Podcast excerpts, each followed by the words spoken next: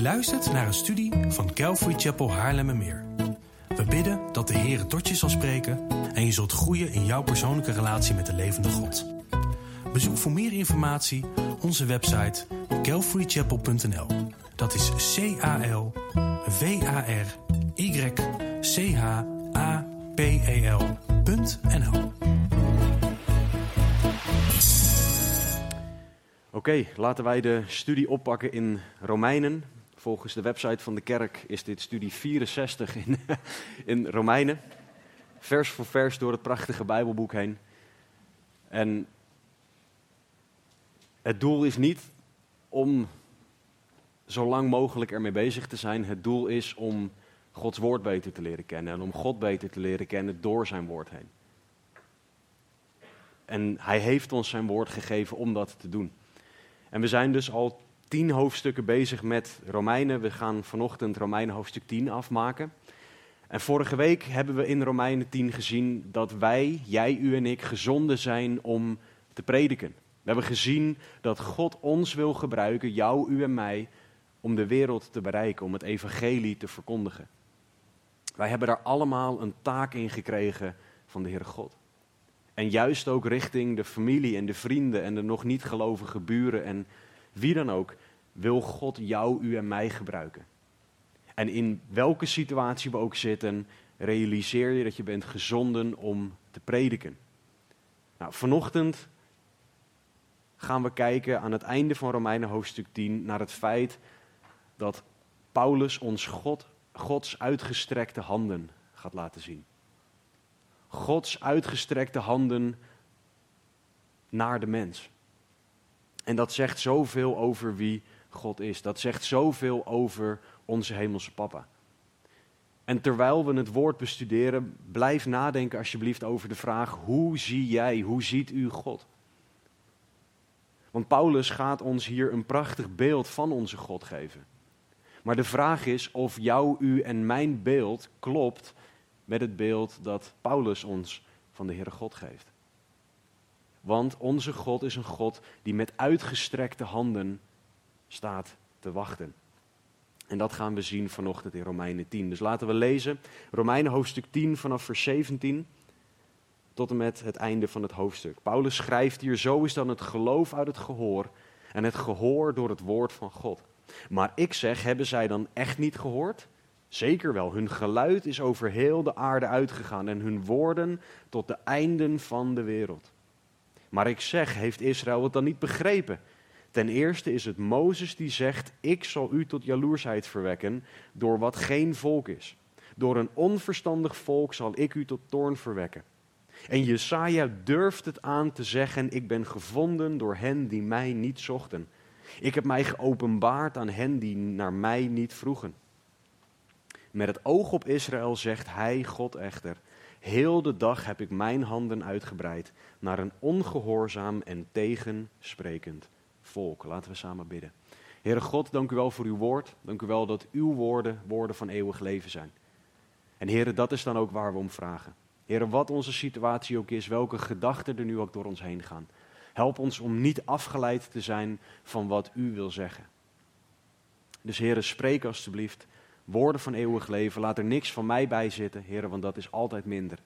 En Heer, we vragen dat u wonderen doet door uw woord heen in onze harten.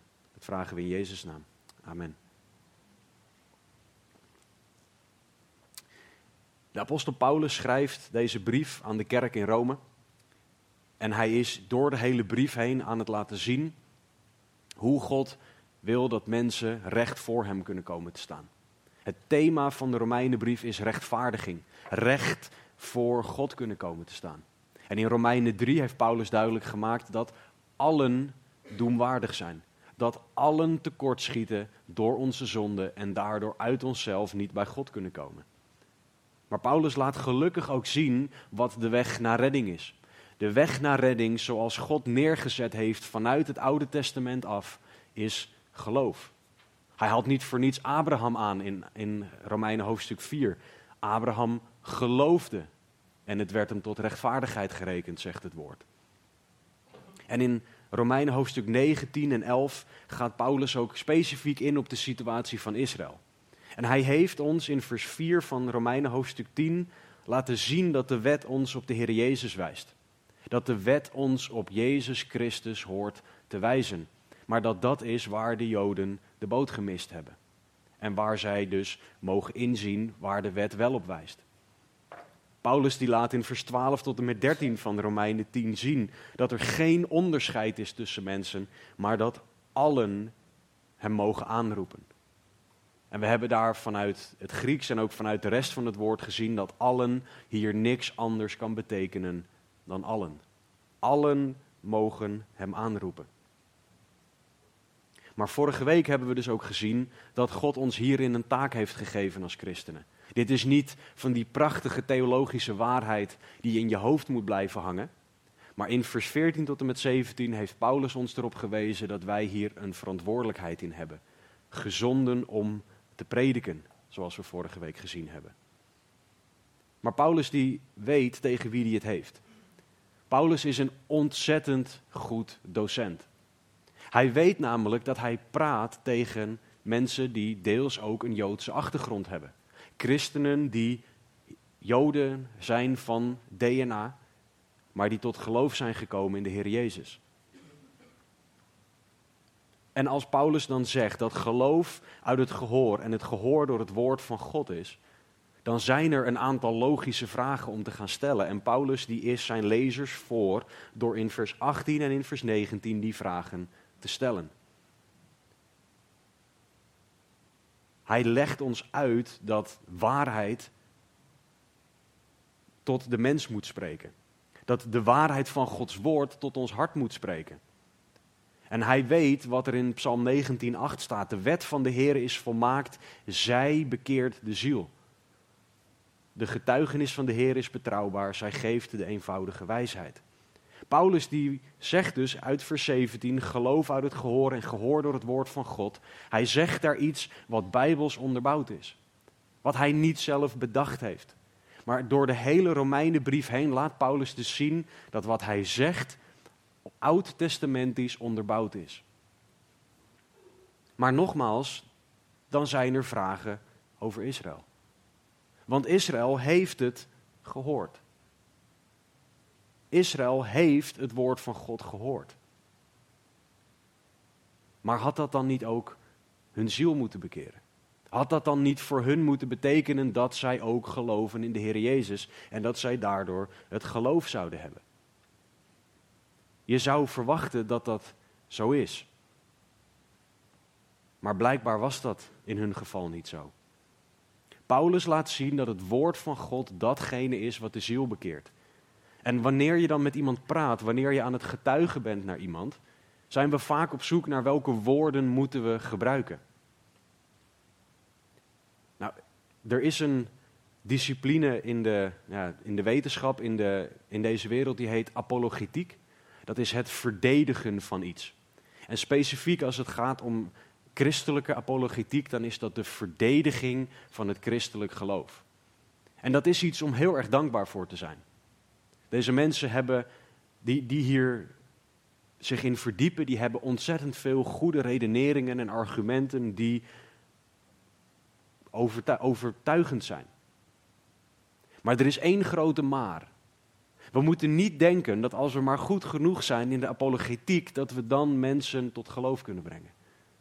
Dat als ik maar overtuigend genoeg ben, dan komt iemand tot geloof. Dat is niet wat Paulus zegt. Hij zegt, zo is dan het geloof uit het gehoor en het gehoor door het woord van God. Dus ja, gebruik apologetiek. Ja, gebruik logica. En laat zien in hoeverre daarmee ons wereldbeeld vanuit de wereld niet klopt. Er was niets, er waren atomen opeens, die atomen kwamen op elkaar en explodeerden. En uit een explosie kwam een, een aardbol. Als je dit in een tekenfilmvorm zet, dan denkt iedereen dat je het hebt over een stripverhaal. Maar toch is dit wetenschap tegenwoordig. Dat is niet logisch.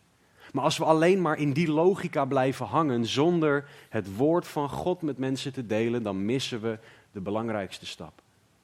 Dus neem alsjeblieft ook mee dat wanneer jij getuigt naar iemand, je ook echt de woorden van God met die persoon deelt. Want er staat niet jouw slimmigheid is wat geloof teweeg brengt. Geloof uit het gehoor en het gehoor door het woord van God. Het woord van God bekeert de ziel. Neem dat alsjeblieft mee.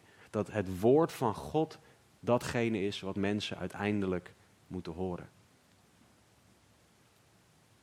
Maar als we dan terug in Romeinen 10 zijn, dan heeft Paulus het in eerste instantie over Israël. Dat is de context waarin hij praatte in Romeinen 9 tot en met 11. Context uh, is ongelooflijk belangrijk. Ik hoorde laatst iemand zeggen dat er drie regels zijn om de Bijbel goed te kunnen begrijpen. Dat is, ik zie Mark al lachen, dat is context, context en context.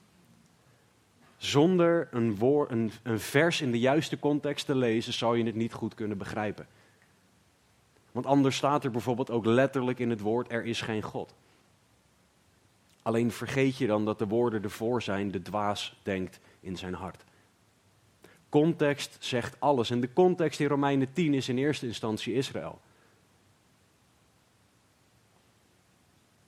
En vers 17 gaat dan dus ook in eerste instantie over Israël. Zo is dan het geloof uit het gehoor en het gehoor door het woord van God. Maar, en dit is waar de vragen van Paulus komen, Israël heeft heel veel van Gods woord gehoord. Ze hebben zelfs letterlijk Gods woord ontvangen van God. Via onder andere de profeten. En daarom, vers 18, hebben zij dan echt niet gehoord. Zeker wel, is Paulus' antwoord. Maar het kan tegenstrijdig klinken dat Paulus aan de ene kant zegt dat geloof door het horen is en Israël van alles gehoord heeft, maar dat er aan de andere kant zoveel Joden zijn die niet geloven. Hoe kan dat? Dat klinkt tegenstrijdig. Daarvoor moeten we een klein stukje terug in Romeinen 10, vers 12 en 13 zeggen: Er is immers geen enkel onderscheid tussen Jood en Griek. Want één en dezelfde is Heere van allen en hij is rijk voor allen die hem aanroepen. Want ieder die de naam van de Heere zal aanroepen, zal zalig worden. Iedereen mag de Heere aanroepen. We hebben in, het, in de studie hierover hebben we gezien dat de grammatica erop wijst dat je dit zelf moet doen. Dat je zelf de Heere moet aanroepen. Dat dat een keuze is die jij maakt. Maar daar zit ook gelijk het punt. Je moet de Heere wel aanroepen. Je kan alles horen uit de Bijbel, over de Bijbel. Je kan de Bijbel 24-7 in audiovorm tot je laten spreken, maar nog steeds niet de Heere aanroepen. Ik heb wel eens gehoord over de theologische opleiding aan de Universiteit van Leiden. Daar, gingen, daar gaan mensen heen om hun geloof te verliezen, is de prachtige onofficiële slogan die er bij die theologische opleiding hoort. Prachtig. Die mensen die dompelen zich onder in bijvoorbeeld de Bijbel en komen niet tot geloof. Omdat zij niet de Here aanroepen. Omdat zij de Here van de Bijbel niet zien als wie hij is. En dit is ook het probleem dat Israël had. Ze hadden veel van God gehoord, maar toch niet geloofd in Jezus Christus. Ze hadden gemist, zoals vers 4 zegt van Romeinen 10, dat het einddoel van de wet Jezus Christus is. En ze kozen er dus niet allemaal voor om Hem aan te roepen en om Hem aan te nemen voor wie Hij is. Wat een fantastische zekerheid is die we in Romeinen 9 gezien hebben, is dat God rechtvaardig is. Dat, hij, dat er geen onrechtvaardigheid bij God is. Wat betekent dat hij Israël de openbaring heeft gegeven die ze nodig hadden om hem aan te roepen. Maar als ze hem zelf afwijzen, is God niet verantwoordelijk. Ze moeten zelf de consequenties dragen van het afwijzen van God. En dat geldt tot op de dag van vandaag. God stelt een ieder mens voor de keuze. Hij laat door de schepping laat hij zien wie hij is. Hij laat door zijn woord zien wie hij is. Hij heeft de kerk gegeven die als het goed is een getuigenis is van de levende hoop die wij hebben. En toch zijn er zoveel mensen die God afwijzen. Ze moeten zelf de consequenties dragen van deze keuze.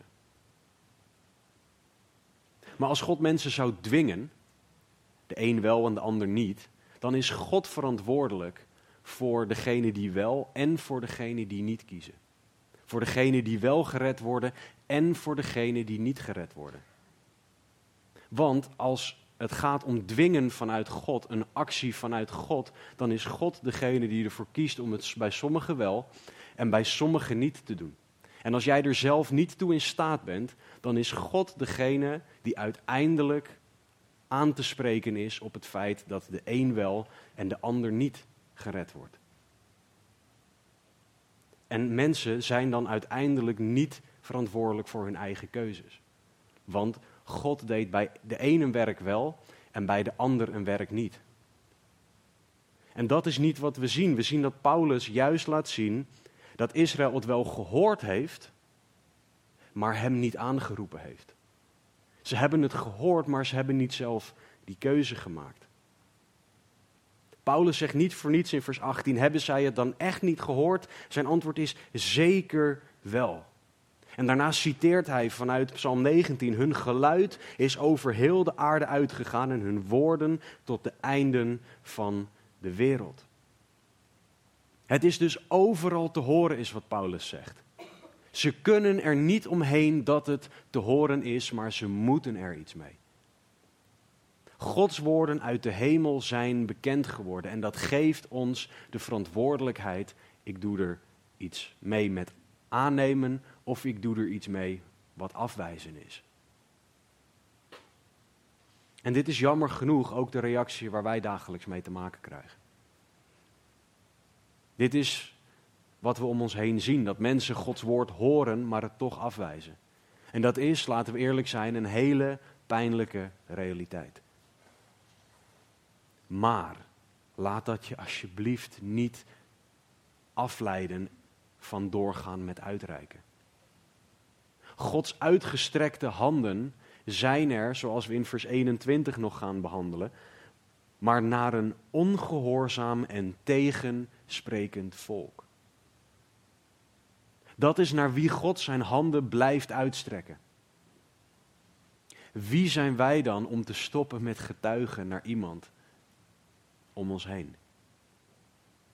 We moeten leren om door te gaan zoals God doorgaat. Zelfs als mensen het, het gehoord hebben, maar het nog niet aannemen.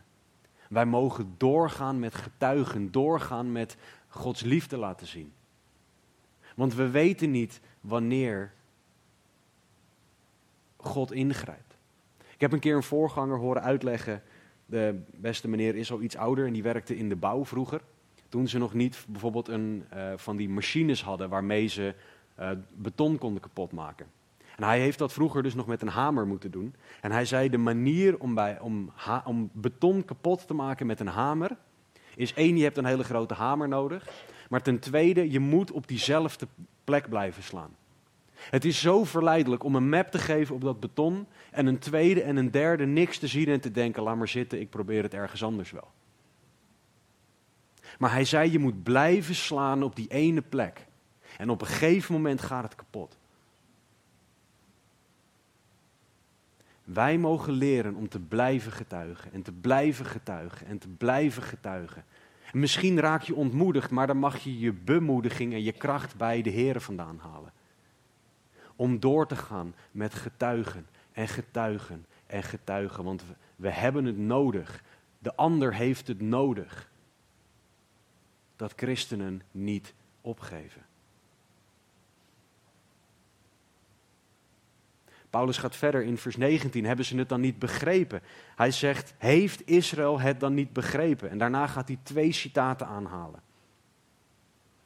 Hij gaat uit het Oude Testament laten zien dat Israël het had kunnen begrijpen, maar dat ze het niet begrepen hebben. Hij citeert in eerste instantie Deuteronomium 32, waar staat dat Israël God zal afwijzen maar dat hij door wat geen volk is, Israël jaloers zal willen maken. Hij zegt, ik zal u tot jaloersheid verwekken door wat geen volk is, door een onverstandig volk zal ik u tot toorn verwekken. Gods hart was niet, jullie wijzen mij af, dan wijs ik jullie af. Gods hart was, jullie wijzen mij af? Dan ga ik op zoek naar een andere manier om jullie alsnog tot mij te trekken. Dan ga ik de heidenen gebruiken om jullie te laten zien wie ik ben, hoe goed ik ben, hoe, hoe genadig ik ben, zodat ook jullie tot mij zullen willen komen. God zegt hier dat dit is wat er zou gaan gebeuren. Israël had, wist het, want dit was wat ze van Mozes gehoord hadden. Dit heeft niet te maken met niet begrepen hebben. Dit heeft niet te maken met niet gehoord hebben. Dit heeft te maken met het niet willen. En dat is wat we tegenkomen bij de mens. Dat mensen niet willen. Er is iets dat wij belangrijker vinden dan God. Er is iets dat sommige mensen boven God zetten. Israël had een heel religieus systeem gemaakt, waardoor ze uiteindelijk God hadden afgewezen. Want hun systeem was belangrijker geworden dan God. Het woord werd niet langer geloofd zoals God het aan hen gegeven had. Er moesten allemaal extra regels bij, waardoor men niet meer bij het woord zelf kon komen. Ik heb dit aan een Jood gevraagd. En die zei dat ze zelf de Bijbel niet lezen, de Tenach, het Oude Testament, omdat dat te moeilijk is. Dat kunnen wij normale stervelingen niet begrijpen. Daarvoor heb je rabbijnen nodig. Dan heb je een religieus systeem waarbij het systeem gaat boven God. Maar laten we niet denken dat wij als kerk hiervoor immuun zijn. Mijn hart is vroeger geweest, ah, stelletje joden, wat hebben jullie nou weer fout gedaan? Die fout maak ik niet, trots hart in mij. Ik moet inzien dat ik net zo slecht ben. En dat ik God net zo hard nodig heb. Want kijk eens hoe makkelijk het is om een systeem te bouwen wat je dan de kerk noemt. Waarin wij gaan bepalen wat God wil doen en hoe God het wil doen. En dat God dat alleen door specifieke mensen heen wil doen. Een systeem waarin wij gaan bepalen hoe God werkt, wat wij moeten doen, hoe wij het ook richting God moeten doen. En dat als je genoeg hemelpunten scoort, dat je dan wel bij God kan komen.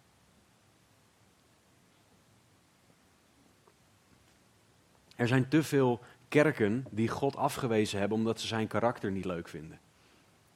Want we vinden het leuk dat God liefde is, en dan willen wij graag definiëren wat die liefde precies is. Maar het feit dat God ook rechtvaardig en heilig is, het feit dat God de lat op perfectie legt, dat willen we niet. Dus we focussen ons alleen op die liefde en dan gaan wij bepalen hoe die liefde eruit ziet. God wordt daarmee niet aanvaard zoals hij is. En laten wij niet denken dat wij dat ook niet doen, want hoe vaak willen wij niet horen wanneer we zondigen dat God heilig is. En dat God rechtvaardig is. En dat God het toch echt geen goed idee vindt dat je boos wordt op je kinderen omdat ze iets doen wat jij niet leuk vindt. Of dat die persoon je afsnijdt in het verkeer, want dat was jouw plek. Of dat iemand in de kerk op jouw plek is gaan zitten. En dat je bereid bent om daar boos om te worden of geïrriteerd om te worden want dat is mijn plek. En ga zo maar door. Ook in te veel kerken wordt er niet vastgehouden aan de eenvoud, aan de waarheid van Gods woord. We hebben allerlei andere dingen die we belangrijker vinden dan Gods woord. Toneelstukken kunnen heel nuttig zijn. De catechismus is ontzettend goed. Maar als we dat verheffen boven, alles wat wij verheffen boven God en boven zijn woord, hebben wij iets gemaakt waarmee we God uiteindelijk afwijzen. Dit is te zien in Israël, dit is te zien in de kerk en dit is dus iets waar we voor moeten waken. Dat we God en zijn woord, dat we daar heel erg dichtbij blijven. Israël had het woord gehoord, maar ze hadden het niet aanvaard. Israël had het woord gehoord, maar ze wilden het niet begrijpen, want dat betekende iets. Dit is wat Paulus zegt. Paulus citeert hier Mozes om te laten zien, jongens, dit is niet iets van nu. Dit is niet iets wat sinds de komst van de Heer Jezus pas een ding is. Dit is iets van duizenden jaren geleden. De waarheid was al lang bekend, maar niet begrepen. In vers 20 gaat, gaat Paulus verder en ik vind dit zo mooi. Hij zegt, Jesaja durft het aan te zeggen. Hoe confronterend moet dit dus geweest zijn voor de Joden? Ik, zegt God, ben gevonden door hen die mij niet zochten. Ik heb mij geopenbaard aan hen die naar mij niet vroegen. Dit is fantastische genade vanuit het perspectief van een niet geboren Jood. Maar vanuit de Joden, oh, oh, oh. Zeker de religieuze Joden willen dit niet accepteren, dat God ook uitreikt naar de heidenen. Jesaja durft het aan om te zeggen. En laten we heel duidelijk zijn, God is een ontzettend exclusief God. Naast het feit dat hij inclusief is, dat iedereen mag komen, is hij ontzettend exclusief, want je mag, iedereen mag komen, alleen op zijn manier. Die exclusieve God zegt ook dat wij heilig moeten zijn zoals Hij heilig is. Dat is hoe we bij Hem mogen komen. En daarvoor hebben we het werk van de Heer Jezus nodig. De weg, de waarheid en het leven. De enige weg. Wij zien een God die genadig is, die zegent, die zijn, die zijn handen uitstrekt naar zijn volk. We gaan in Romeinen 11 ook nog zien dat God Israël niet verstoten heeft, dat hij niet klaar is met Israël. Dat de kerk niet de één op één vervanging van Israël is, waardoor Israël volledig af door de zijdeur is.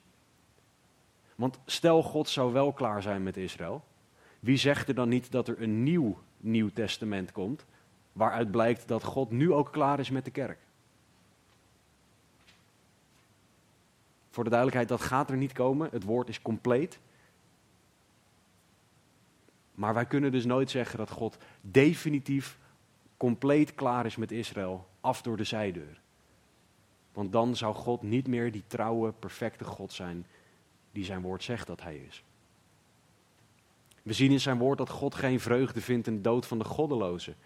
Ezekiel 33. We zien dat Jezus gestorven is voor de zonde van de hele wereld, zegt 1 Johannes 2:2. We zien een God die liefde is, 1 Johannes 4:8. En een God die allen tot zichzelf wil trekken. Ook degene die hem in eerste instantie niet zochten. Wat voor de Joden ontzettend confronterend was. Hij is rijk voor allen die hem aanroepen. En dat is wat de Joden mochten leren, maar dat is ook wat wij vandaag de dag mogen leren. Het doel van God om hen die mij niet zochten en hen die naar mij niet vroegen tot zichzelf te trekken, was om zijn volk tot zich te trekken. Want God is continu bezig door jou, door uw en door mijn leven heen om mensen tot zichzelf te trekken. Hij wil dat mensen gaan geloven in Jezus Christus. Maar deze boodschap van Jesaja was heel heftig voor Israël, omdat ze God afwezen. En hij daardoor niet Joden ging verwelkomen. En God kijkt zo anders naar mensen dan wij. Want wij kijken in exclusieve groepjes. Zijn hart is zoveel groter dan ons hart. Zijn hart is zoveel groter dan wij beseffen, dan wij willen inzien, dan wij naar willen handelen. Want zijn wij ook echt dagelijks bezig met Gods uitgestrekte handen naar deze wereld? In vers 21 noemt Paulus deze handen. Hij zegt, met het oog op Israël zegt hij echter, heel de dag heb ik mijn handen uitgebreid naar een ongehoorzaam en tegensprekend volk. En wat prachtig is, is de progressie, de, de voortgang die er zit in deze oud-testamentische citaten. Paulus begint in vers 11 met citeren dat ieder die in hem gelooft niet beschaamd zal worden. Daarna zegt hij in vers 13 dat God aanroepen zalig zal maken. Ook dat is een citaat uit het Oude Testament. En in vers 14 en 15 werkt hij toe naar wat er in Jesaja staat in hoofdstuk 52 over dat de voeten lieflijk zijn van hen die het evangelie brengen. Hij laat zien dat die prediking leidt tot acceptatie of afwijzing. Maar dat het er niet om gaat dat mensen niet gehoord hebben, vers 18, of niet begrepen hebben, vers 19. Maar dat God wil dat wij kiezen voor Hem. En Gods hart is, heel de dag heb ik mijn handen uitgebreid naar een ongehoorzaam en tegensprekend volk. In het Grieks staat dit hier heel simpel. Het, het wordt hier neergezet als een feit. Niet iets ingewikkelds, niet iets waar we heel diepe theologische studies naar moeten doen om het te begrijpen. Het is er zoals het er staat. Gods uitgestrekte handen richting een ongehoorzaam en tegensprekend volk.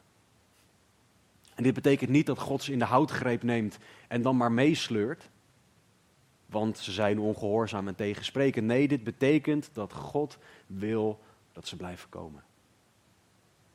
Dat God blijft willen dat ze komen.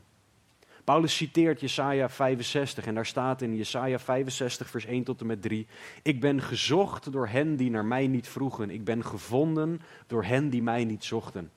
Tegen het volk dat mijn naam niet aanriep heb ik gezegd, zie hier ben ik, zie hier ben ik. De hele dag heb ik mijn handen uitgespreid naar een opstandig volk dat de weg gaat die niet goed is, naar hun eigen gedachten. Een volk dat mij voortdurend tot toorn verwekt, recht in mijn aangezicht, door offers te brengen in de tuinen en een reukoffer te brengen op bakstenen. Naar dit volk, zegt God, heb ik mijn handen uitgespreid, naar een opstandig volk, naar een tegensprekend volk. God trekt Jood en niet-Jood. Het ongehoorzaam zijn in Romeinen 10, vers 21 gaat over iets niet willen overgeven en weigeren om overtuigd te worden.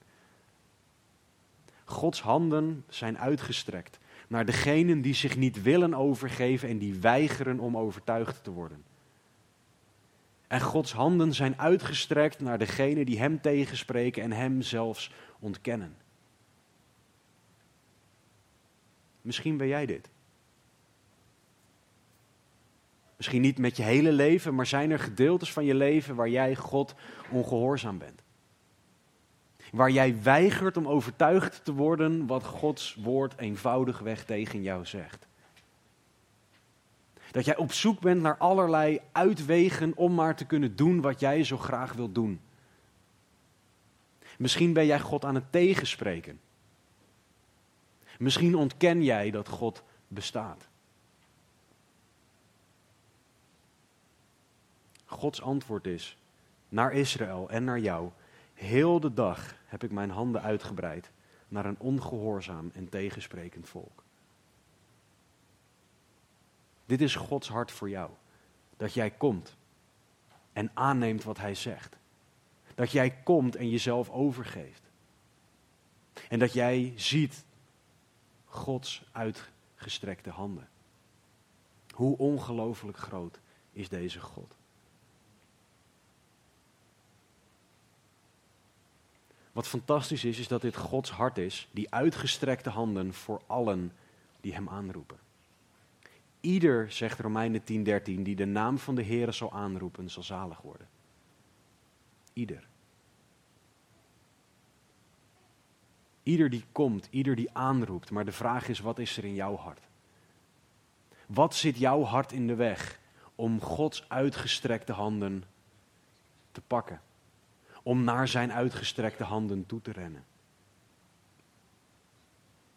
Bijbelcommentator Warren Wiersbe heeft gezegd: God wil dat we het evangelie delen met Jood en Heiden. God kan onze voeten en onze armen gebruiken, net als hij bij Paulus deed. Jezus huilde over Jeruzalem en verlangde ernaar om zijn volk en zijn armen te verzamelen. In plaats daarvan werden deze armen uitgestrekt op een kruis, waar hij vrijwillig stierf voor Jood en Heiden. Einde citaat. Gods uitgestrekte handen zijn ultiem zichtbaar geworden in het kruis. Het is niet deze kleine groep mag komen. Het is deze groep mag komen. Allen die de naam van de Heere aanroepen, zullen zalig worden. Daarom mogen we ook weten dat God allen verwelkomt. Zo lief heeft God de wereld gehad, Johannes 3:16, dat hij zijn enige geboren zoon gegeven heeft, opdat ieder die in hem gelooft niet verloren gaat, maar eeuwig leven heeft. Dit is Gods liefde, die zo ongelooflijk groot is voor jou en voor mij. Jezus' handen werden uitgestrekt. Gods uitgestrekte handen naar jou zijn er opdat ieder in Hem gelooft, niet verloren gaat. Hij verwelkomt allen. En dat is dus ook voor jou met alles dat je hebt. Niemand wordt weggestuurd bij God omdat je te erg bent. Niemand is te ver heen. Jij bent niet te ver heen om terug te rennen naar God. God strekte zijn handen uit naar een volk dat hem afwees. Dat is de God van de Bijbel. Dat is Jezus Christus. En dat is de handen die wij mogen zijn in deze wereld. Dat is het getuigenis dat wij mogen geven in deze wereld. En daarom is het zo belangrijk, wat we vorige week ook bestudeerd hebben, Romeinen 10, 15. Hoe zullen zij prediken als zij niet gezonden worden? Zoals geschreven staat, hoe liefelijk zijn de voeten van hen die vrede verkondigen, van hen die het goede verkondigen. God wil dat jij, u en ik komen bij Hem. Hij wil dat voor degenen die nog niet geloven, maar Hij wil ook voor de christenen dat wij bij Hem komen. God zendt jou, u en mij de wereld in om Zijn uitgestrekte handen te laten zien. Maar de vraag is, doen wij dat? Doe jij dat? Doet u dat? Doe ik dat? Te vaak zijn wij niet Gods uitgestrekte handen. Maar hebben wij slechts een deel van de mensen die wij graag willen dienen? Of een deel van de mensen willen wij graag bij God zien komen? Te vaak hebben wij voorkeuren, vooroordelen, angsten en weet ik het wat die ons leiden in de plaats van de Heilige Geest, die wil dat allen komen. Dus mag God jou inzetten waar, hoe en naar wie Hij dat wil. Ben jij, christen, bereid en beschikbaar om Gods uitgestrekte handen aan deze wereld te laten zien? Of ben je dat alleen maar bereid naar een kleine groep? Of naar iedereen behalve? Gods uitgestrekte handen zijn er voor iedereen. Als jij nog niet gelooft, dan zijn Gods uitgestrekte handen er ook voor jou. God gaf zijn zoon zodat jij zijn liefde kan ervaren, zodat jij niet de eeuwigheid, gescheiden van Gods goedheid, in de hel hoeft door te brengen. Dus geloof in Jezus op dit moment. Bekeer je van je zonde. Keer je af van wat je nu doet en kies ervoor om te leven voor God. En de Bijbel leert dat je gered bent. Christen, Gods uitgestrekte handen zeggen zoveel over wie onze God is. Dien Hem zoals Hij is. Aan het begin vroeg ik of, of hoe jij God ziet. Zie jij God als degene die die uitgestrekte handen heeft naar een ieder? Of zie jij God als degene die zijn hand uitstrekt naar een kleinere groep dan een ieder? God wil jou gebruiken om mensen te laten horen over wie Hij is. Laat Hem jou inzetten. God wil jou gebruiken om mensen zijn evangelie te gaan laten begrijpen. Dus zoek zijn leiding om dat evangelie te brengen. En Gods uitgestrekte handen zegt hoe groot zijn hart is. Het zegt dat hij alle verwelkomt en dat hij jou wil gebruiken. Dus laat die uitgestrekte handen jou aanzetten tot God dienen. Waar dan ook, wanneer dan ook, naar wie dan ook. Want dat is wie God is. Laten we bidden. Heere God, we danken u voor uw woord. We danken u dat u in uw woord ons laat zien hoe groot u bent. En hoe geweldig uw uitgestrekte handen zijn. Naar ieder mens. Heren, we bidden dat u ons allemaal zal laten zien hoe u ons wil gebruiken. En heren, help ons dan ook om open te staan voor hoe u ons wil gebruiken. Help ons om u te gaan dienen waar u dat ook wil, zelfs als wij dat vanuit ons vlees niet willen. Zelfs als wij allemaal goede redenen hebben om het niet te doen, heren, is er één betere reden om het wel te doen. Maar help ons om te denken vanuit uw uitgestrekte handen. In de plaats van vanuit onszelf. Heren, als er hier mensen zijn die u nog niet kennen, laat ze uw uitgestrekte handen zien. Heren, breng ze tot geloof. Doe dat wonder in hun hart. Dat ze u zullen zien en dat ze voor die keuze zullen komen te staan om u te geloven. Dus heren, doe dat alstublieft. Heren, we vragen dat u ons allemaal zal laten zien waar wij nog niet, ja, waar wij Heren u tegenspreken of waar wij u niet erkennen in ons hart. Heren, regeer in ons, compleet. En help ons om in alles volledig overgegeven aan u te leven. Heer, we, we hebben u nodig. Dank u wel voor uw uitgestrekte handen. Help ons om die handen te zijn in deze wereld. En we vragen dit uitgenade in Jezus' naam. Amen. Wij willen nu als gemeente graag samen avondmaal vieren. Dat is voor een ieder die in de Heer Jezus Christus gelooft als Verlosser en Heer. Dus we doen niet aan ehm, lidmaatschap als, ehm, de, als wat onderscheidend is in dit geval. Degenen die in Jezus Christus geloven als Verlosser en Heer mogen deelnemen aan het avondmaal. Dus er zullen zo een drietal mannen aan de randen van de zaal gaan staan. Mark, wil jij dat doen? Uh, Marco, zou jij ook uh, een schaal willen pakken? En um, Bart, zou jij ook een schaal willen pakken, alsjeblieft zo? Zij zullen aan de randen van de zaal gaan staan en zullen het uitdelen. Ga alsjeblieft naar deze, een van deze broeders toe. Pak die, de, de, de elementen van het avondmaal. Ga daarna terug naar je stoel, zodat we samen het avondmaal kunnen vieren. Als je dingen recht te zetten hebt met de heren, doe dat alsjeblieft nadat je die spullen gepakt hebt. Want dan kunnen we ook met z'n allen daarna nog genieten van het avondmaal. En wat we mogen zien is de ultieme vervulling van Gods uitgestrekte handen. Dat is wat wij gaan vieren met z'n allen. Gods uitgestrekte handen in Jezus Christus aan het kruis. Dat is wat wij vieren met het avondmaal. We vieren altijd dat dit is wie Hij is en wat Hij gedaan heeft. Zijn uitgestrekte handen zorgen ervoor dat allen nu kunnen komen. Dat geloof in Jezus Christus de weg is die open is naar allen. En zijn handen, zijn werk en zijn liefde zijn reden genoeg om hem te prijzen en te loven. Om hem alle eer te geven. In Marcus 14 staat het volgende. Terwijl zij aten nam Jezus brood en toen hij het gezegend had, brak hij het. Gaf het hun en zei, neem eet, dit is mijn lichaam. Hij nam de drinkbeker en nadat hij gedankt had, gaf hij hun die en zij dronken er allen uit. En hij zei tegen hen, dit is mijn bloed, het bloed van het Nieuwe Testament, dat voor velen vergoten wordt. Voorwaar, ik zeg u dat ik niet meer zal drinken van de vrucht van de wijnstok, tot op de dag wanneer ik die nieuwe zal drinken in het Koninkrijk van God. Dit is waar Jezus dit instelt. Dit is wat wij vieren. Wij vieren en gedenken Jezus offer aan het kruis. Voor onze zonde, waardoor wij voor eeuwig en altijd nu bij God kunnen komen. Aanbiddingsteam zal ons leiden, André zal ons ook leiden in het samen nemen van het avondmaal. Aanbid de Heer en we zullen daarna ook gewoon doorgaan met een tijd van lofprijs en aanbidding.